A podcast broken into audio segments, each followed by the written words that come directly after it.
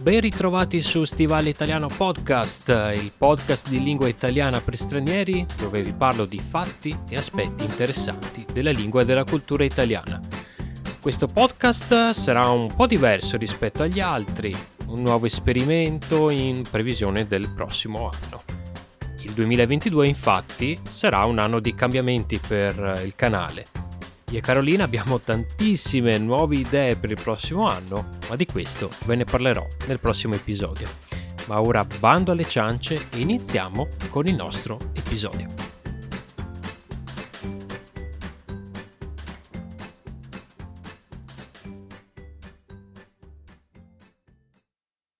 Questo podcast, al contrario degli altri, è stato scritto prima.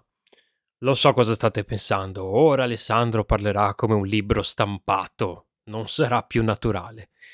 Mm, no, cercherò di mantenere la parlata naturale e anche se è stato scritto uh, il podcast mi riservo il diritto di modificare in corso alcune cose che vi dirò. Uh, d'ora in poi ci saranno dei podcast più strutturati, come questo, iscritti in anticipo ed altri assolutamente spontanei come sempre, e eh, che verranno trascritti in un secondo momento. Quindi non preoccupatevi di questo aspetto. Insomma. Alessandro, ma che stai dicendo? Sono arrivate le trascrizioni dei podcast? Ebbene sì. Questo è il nostro secondo passo dello stivale nel nostro viaggio nell'Italia e nell'italiano. Negli ultimi due episodi del 2021 di quest'anno, cioè questo episodio e il prossimo, saranno scritti e messi a disposizione di tutti nel nostro canale Telegram. Una specie di regalo di Natale che eh, voglio farvi.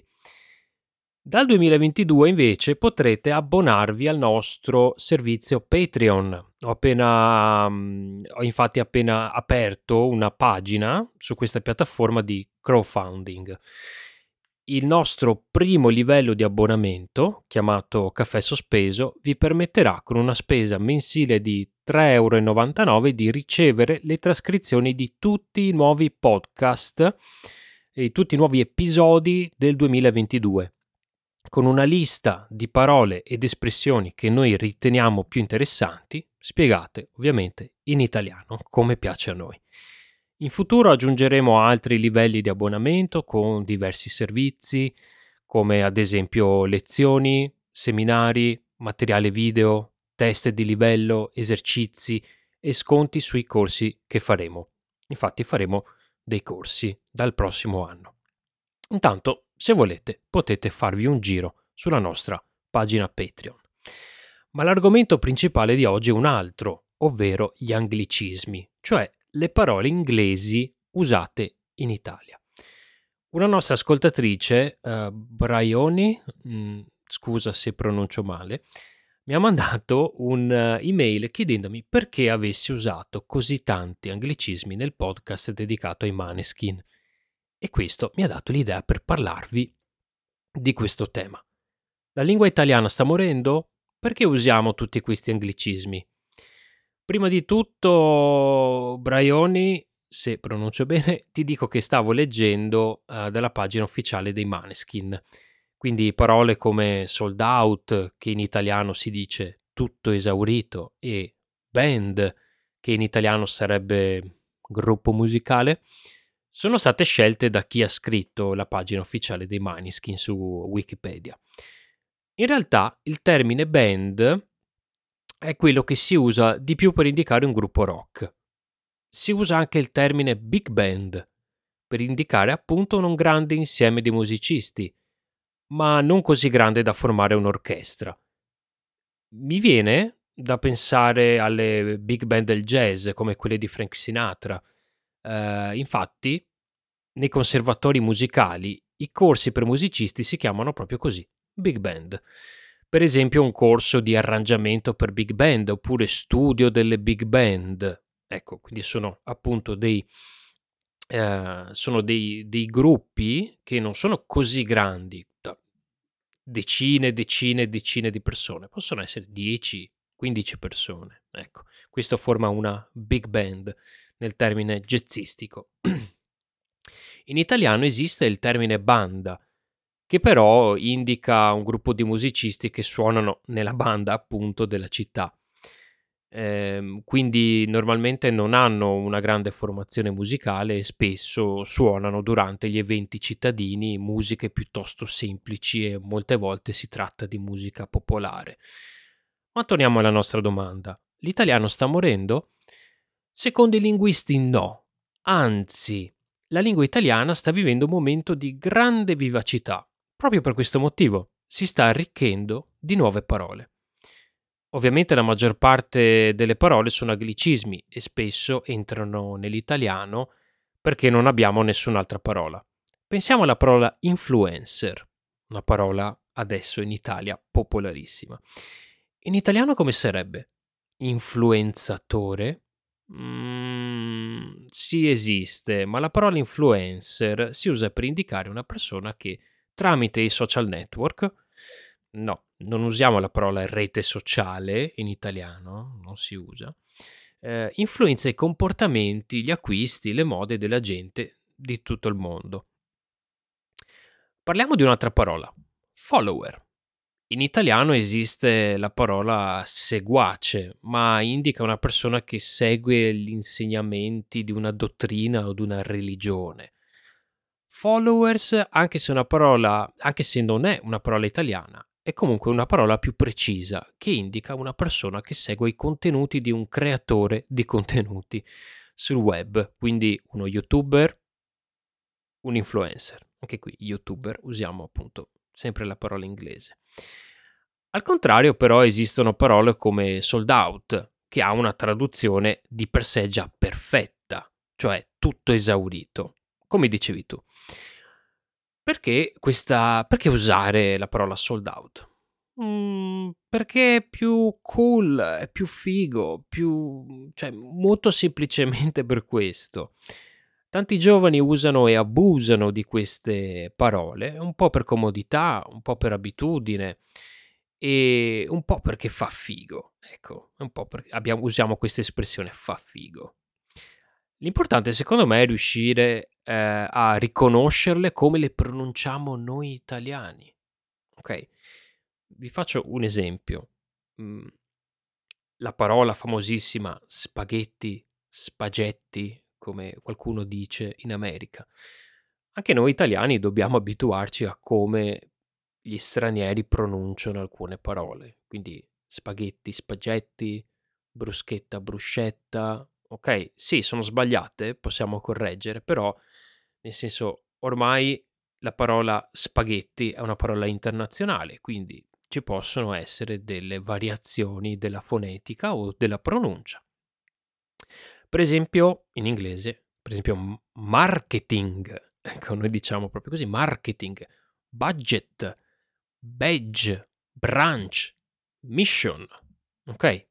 Abituatevi a sentire eh, queste parole pronunciate all'italiana. Domanda, mi piace questa cosa?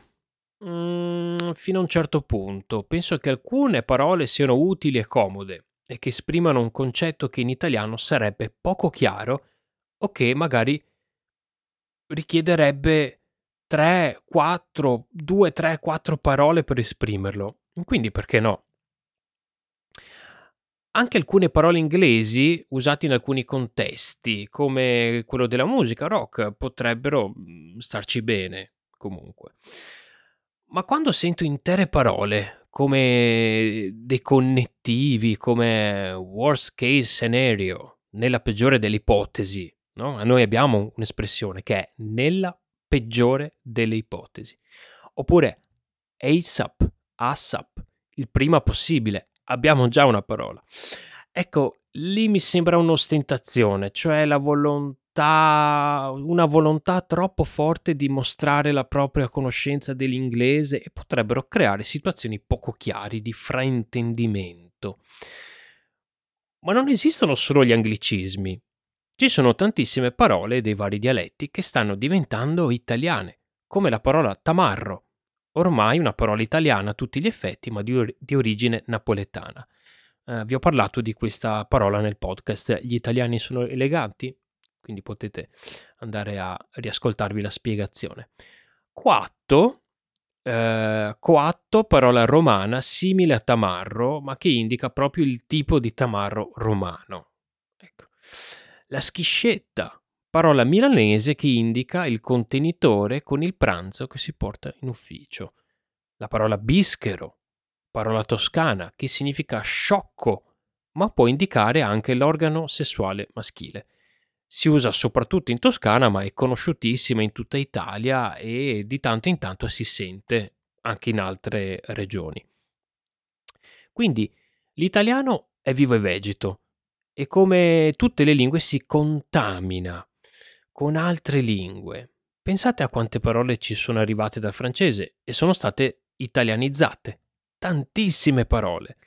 Tantissimi verbi inglesi sono già stati italianizzati e sono molto semplici. Uh, sono tutti verbi regolari in are.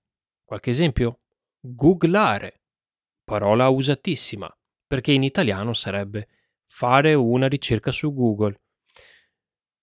Uh, vedete che è molto più comoda, oppure la parola crossare, usato di tanto in tanto Mhmm, per dire attraversare, eh, però non si usa tantissimo, ecco, per dire attraversare, ma nel lessico calcistico sarebbe fare un cross, cioè un lungo lancio, che avviene di solito nel calcio d'angolo. E a proposito di calcio d'angolo, salvare in corner o salvarsi in corner, cioè all'ultimo momento, usato sia nel calcio che nella vita di tutti i giorni.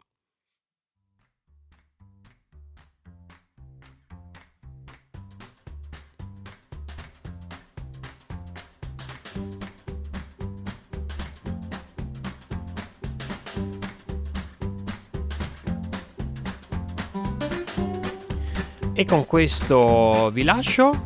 Se volete ricevere la trascrizione di questo podcast sarà disponibile nel nostro canale Telegram, quindi correte ad iscrivervi. Come trovare il link per il nostro canale Telegram potete trovarlo nella nostra pagina Instagram Stivali Italiano Podcast.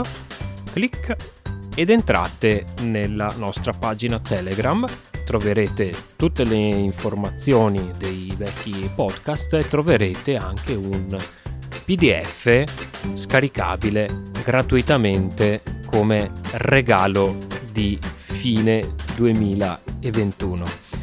Grazie tantissimo per la vostra attenzione, ci sentiamo la prossima settimana per l'ultimo episodio dell'anno e con tutte le novità che ci saranno nel 2022.